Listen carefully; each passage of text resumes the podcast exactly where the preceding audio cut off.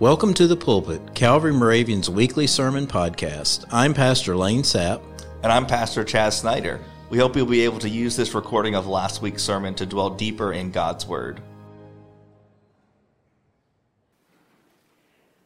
Our epistle text today is taken from Paul's letter to the Romans, chapter 13, verses 11 through 14. Besides this, you know what hour it is how it is full time now for you to wake from sleep.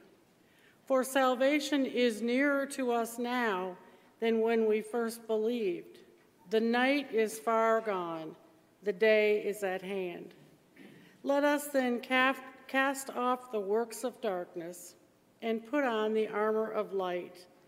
Let us conduct ourselves becomingly as in the day, not in reveling and drunkenness not in debauchery and licentiousness, not in quarreling and jealousy.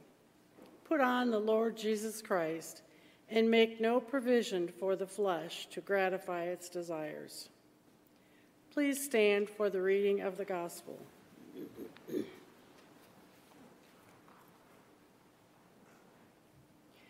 The Gospel of our Lord and Savior Jesus Christ, according to St. Matthew chapter 24, verses 36 through 44. But of that day and hour no one knows, not even the angels of heaven, nor the Son, but the Father only. As were the days of Noah, so will be the coming of the Son of Man. For in those days before the flood, they were eating and drinking, marrying and giving in marriage, until the day when Noah entered the ark. And they did not know until the flood came and swept them all away. So will be the coming of the Son of Man. Then two men will be in the field one is taken and one is left.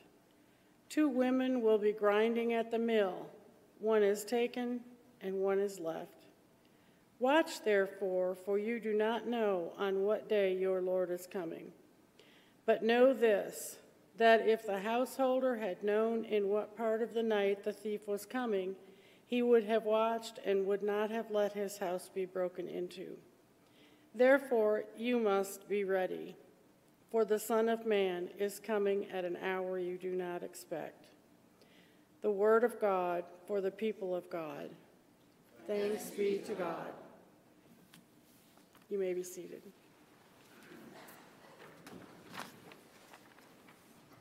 Let us join now in a time of quiet meditation and prayer.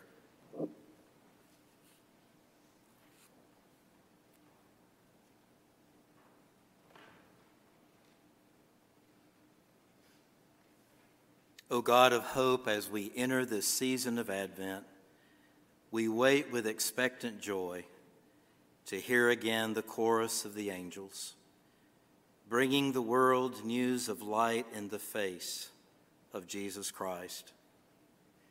And in a world that is often laden with darkness, where sin, despair, and hopelessness seem to lurk at every corner, Advent comes to bring comfort and expectant hope that your Son has been born to dwell with us and to bring us light. So we remember before you this day those who long to discover hope, who need to experience your presence in their lives. We remember those who wander our streets we pray for those who are lost in systems which often leave them desperate and alone. We pray for those around the world this day who are fearful because of war and violence, and who indeed long for the day when Isaiah's vision will come true and the lion will indeed lie down with the lamb. In this season, we welcome the Prince of Peace into our hearts. And let us be peacemakers who work for peace, beginning in our own homes, our churches, and in our communities. We remember too before you, O God of light, those in our congregation who long for your presence. We remember those who grieve, who find this time of year so difficult. We remember those who have been hospitalized, those who are recovering, and those in therapy. We call to remembrance especially those who are lonely and afraid. And may we, as a community of faith, surround them with the assurance of our love in both word and action. And now, O God, who is changeless, remind us that you are the same yesterday, today, and forever. And that even among the changes and challenges of life, your promise remains strong and true and certain. For you are indeed Emmanuel, God with us. And now may the words of my mouth and the thoughts and meditations of all of our hearts this morning be acceptable unto you because you are indeed our strength and our Redeemer. Amen. I guess you could call me Ebenezer Scrooge. I guess you could say that I am behind the times. But I find myself getting very irritated when just days after Halloween, I was in a store and I heard Christmas carols playing in the background. Christmas tree sales, it seems, began earlier and earlier, and even before Thanksgiving, the advertising industry is using the magic of Christmas to sell us a variety of products. Black Friday sales events seem to come earlier and earlier and earlier, and before we know it, we are all caught up in a celebration of Advent and Christmas that culture defines for us rather than our faith. Unfortunately, the season where we proclaim peace on earth has become a season of anxiety, unrealistic expectations, even chaos, rather than a celebration of our liberation from those things. I often find myself sympathizing with Charlie Brown, who discovers that his dog Snoopy, after entering a Christmas lights display contest, covers his whole doghouse with gaudy decorations. What's going on here? Charlie Brown declares. Oh no, my dog has even gone commercial. The commercialization, the craziness we increasingly witness this time of year is precisely why we need the example of the ancient and wise church leaders who centuries ago placed this four week period of Advent in the church calendar to give Christians adequate time to prepare themselves spiritually for the most important season of the faith calendar, the remembrance of Jesus' birth. Advent, which literally means coming, is a time when we are called to follow the admonition, admonition of Jesus' forerunner, John the Baptist, and prepare the way of the Lord, to make an inward journey of the heart, to take an inventory, so to speak, and perhaps remove those obstacles from our path that might block the Lord's coming again to our hearts this Christmas. Traditionally, in the early days of Christianity, we're told that Advent was a time for increased seasons of prayer and fasting and repentance, a sort of spiritual house cleaning, you might say. Today, there aren't many fasts among us because the partying usually begins at Thanksgiving. And by the end of the year, we all complain about the extra pounds we've put on and how we're going to lose it in the new year. And in our instant gratification world, where we want what we want right now, Advent comes to remind us that waiting is a needed spiritual discipline, a time to patiently anticipate with joy the long awaited birth of a child.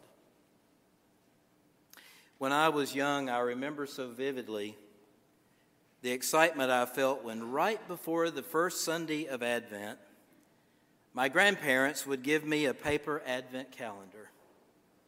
The calendar would be carefully placed on my bedroom door, and each morning before going to school, a new door of the calendar would be opened, each one representing a day until Christmas. And behind the door on the calendar was a picture, or maybe a scripture verse which taught something about the coming of Jesus Christ. And I can still feel that glittery paper of the Advent calendar beneath my fingers the building excitement of lighting the Advent wreath each Sunday at the dining room table while we as a family expectantly waited for Christmas. These next four weeks, they offer us a wonderful opportunity if we'll take advantage of it. To go against, yes, I said it, the cultural Christmas expectations and let go of other people's expectations of what this season is supposed to be for us. So that Christmas will not come and go, leaving us five to ten pounds heavier in debt, stressed, exhausted, and ready for it all to be over with. You may say, I just don't have the time. I don't have the time between parties and shopping and decorating and baking and wrapping packages and attending events to prepare spiritually. Are you nuts, Lane? Yet I think the Lord would say that if we don't think we have the time to prepare ourselves spiritually for His coming, then perhaps our priorities are a little misguided and need some rearrangement. Maybe Charlie Brown was right. We've given in to what others expect of us or what we expect of ourselves instead of what God desires for us this season.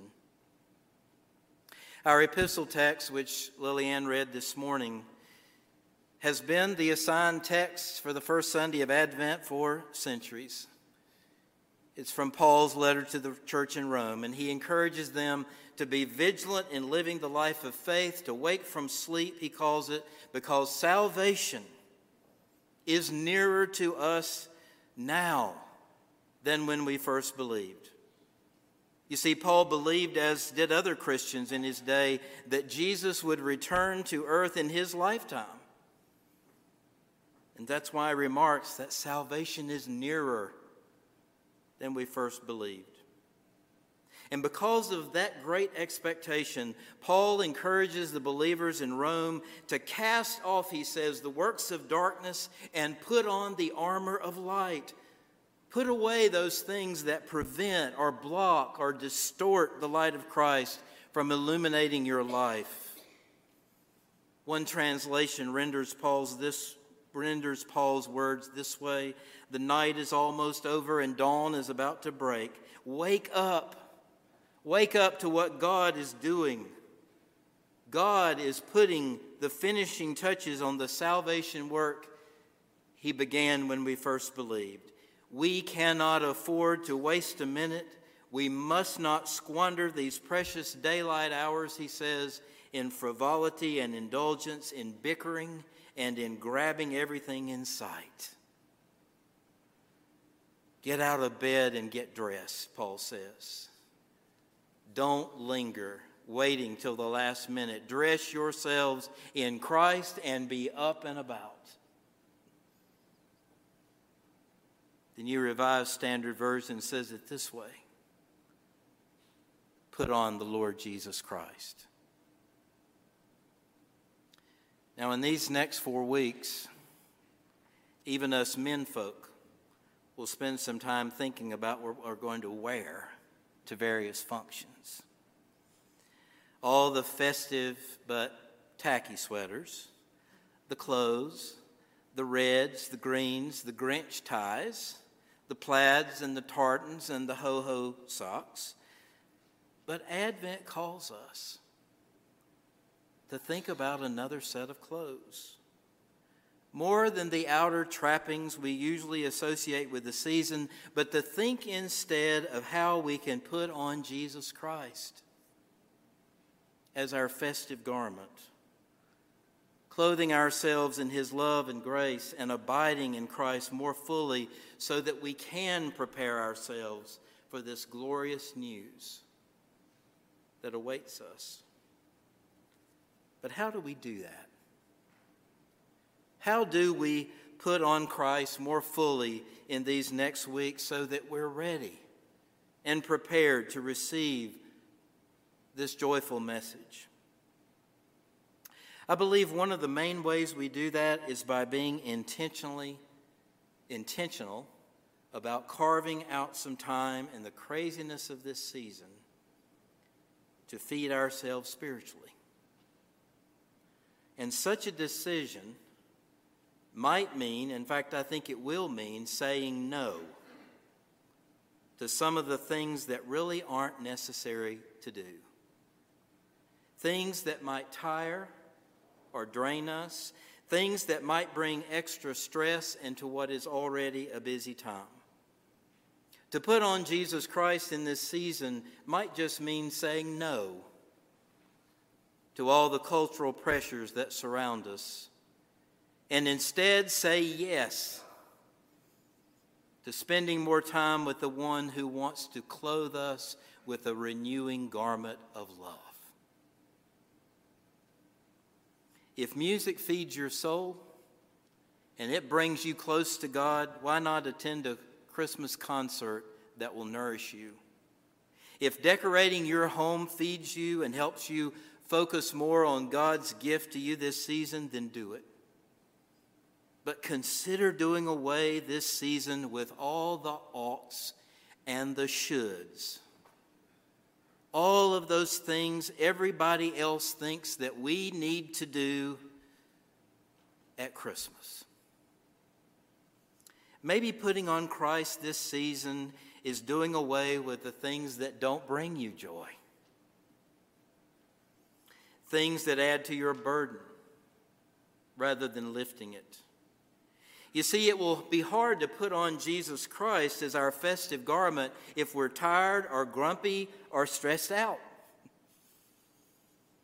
Part of observing Advent in our culture, when we're expected to do everything in order for it truly to be Christmas, will mean saying no even when others, friends, and yes, family may not understand. But putting on Christ this Advent is more than doing away with the things that don't bring us joy this season. It's also a conscious choice we make to repent, to do an about face in our living, to change our attitudes and behaviors so that our lives become examples of the Christ we are called to wear every day, not just at Advent. You see, as baptized Christians, you and I bear in our own bodies the mark of Christ's death and resurrection. We have been sealed by the Holy Spirit and we belong to God. And into the darkness of our world, you and I are called, especially in this season, to remember our call to put on Jesus, who is the armor of light. It's interesting that Advent arrives when earth is darkest. Near mid December, when we experience the winter solstice as the sun's apparent path is farthest north, into this physical darkness and into a world that is often more attracted to the darkness of fear, where we are confronted every day with division and violence and anxiety and death. Isaiah reminds us there is something different coming. The people who walked in darkness, they've seen a great light. Those who dwelt in a land of deep darkness, on them has light shined. Yes, there is a different clothing God is calling us to put on and wear this Advent into our hope filled tomorrows, and it is the Lord Jesus Christ. Put on, Paul says, the armor of light. There's an old Chinese proverb that says it's better to light a candle than curse the darkness. Meaning it's better to do something about a problem than just complain about it. Lately, somebody said to me, What's happening in our world today? I just don't understand. I found that same sentiment echoing in my soul. There seems to be an abundance of darkness in the world right now, and it often feels helpless, doesn't it, in the midst of it? But Advent says, Wake up. Wake up from your hopeless slumber and curse the darkness and light a candle by putting on the Lord Jesus Christ. You know, we can't cure all the injustices in the world. We may not be able to prevent the nations from raging against each other. We may not be able to prevent gun violence. But we can light a whole bunch of candles that, when put together, can cast out the darkness. When we feed the hungry, when we comfort the grieving, when we stand with others who experience injustice, when we fight for what is right, when we resist the temptation to repay evil with evil, when we clothe the naked and give water to the thirsty, when we visit the sick and those who are in prison, when we do what the world says we shouldn't do, we put on Christ, the armor of light and the darkness becomes a little less scary. And by our actions, we do indeed curse the darkness with the hope of Jesus Christ. Is it any wonder that when these four weeks are finished and all the candles on the Advent wreath are lit, when the star is illuminated and the light of candles fills this sanctuary, that we will claim again the ancient hope of John's gospel. The light shines in the darkness, and the darkness has not overcome it. What will you wear for Christmas? What is your festive garment? What will you clothe yourselves in to cast out the darkness of your own lives this Advent and to curse the darkness of our world?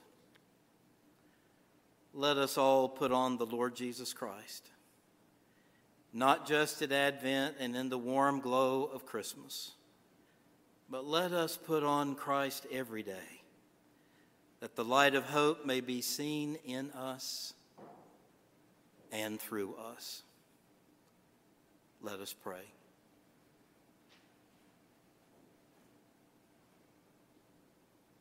Light of the world come into our darkness. Whether that darkness is personal, whether that darkness is in the world, wherever that darkness is, as fear lurks all around us, remind us to put on the Lord Jesus Christ, to clothe ourselves in that festive garment, that others will see in us joy, peace, love, and hope. Amen.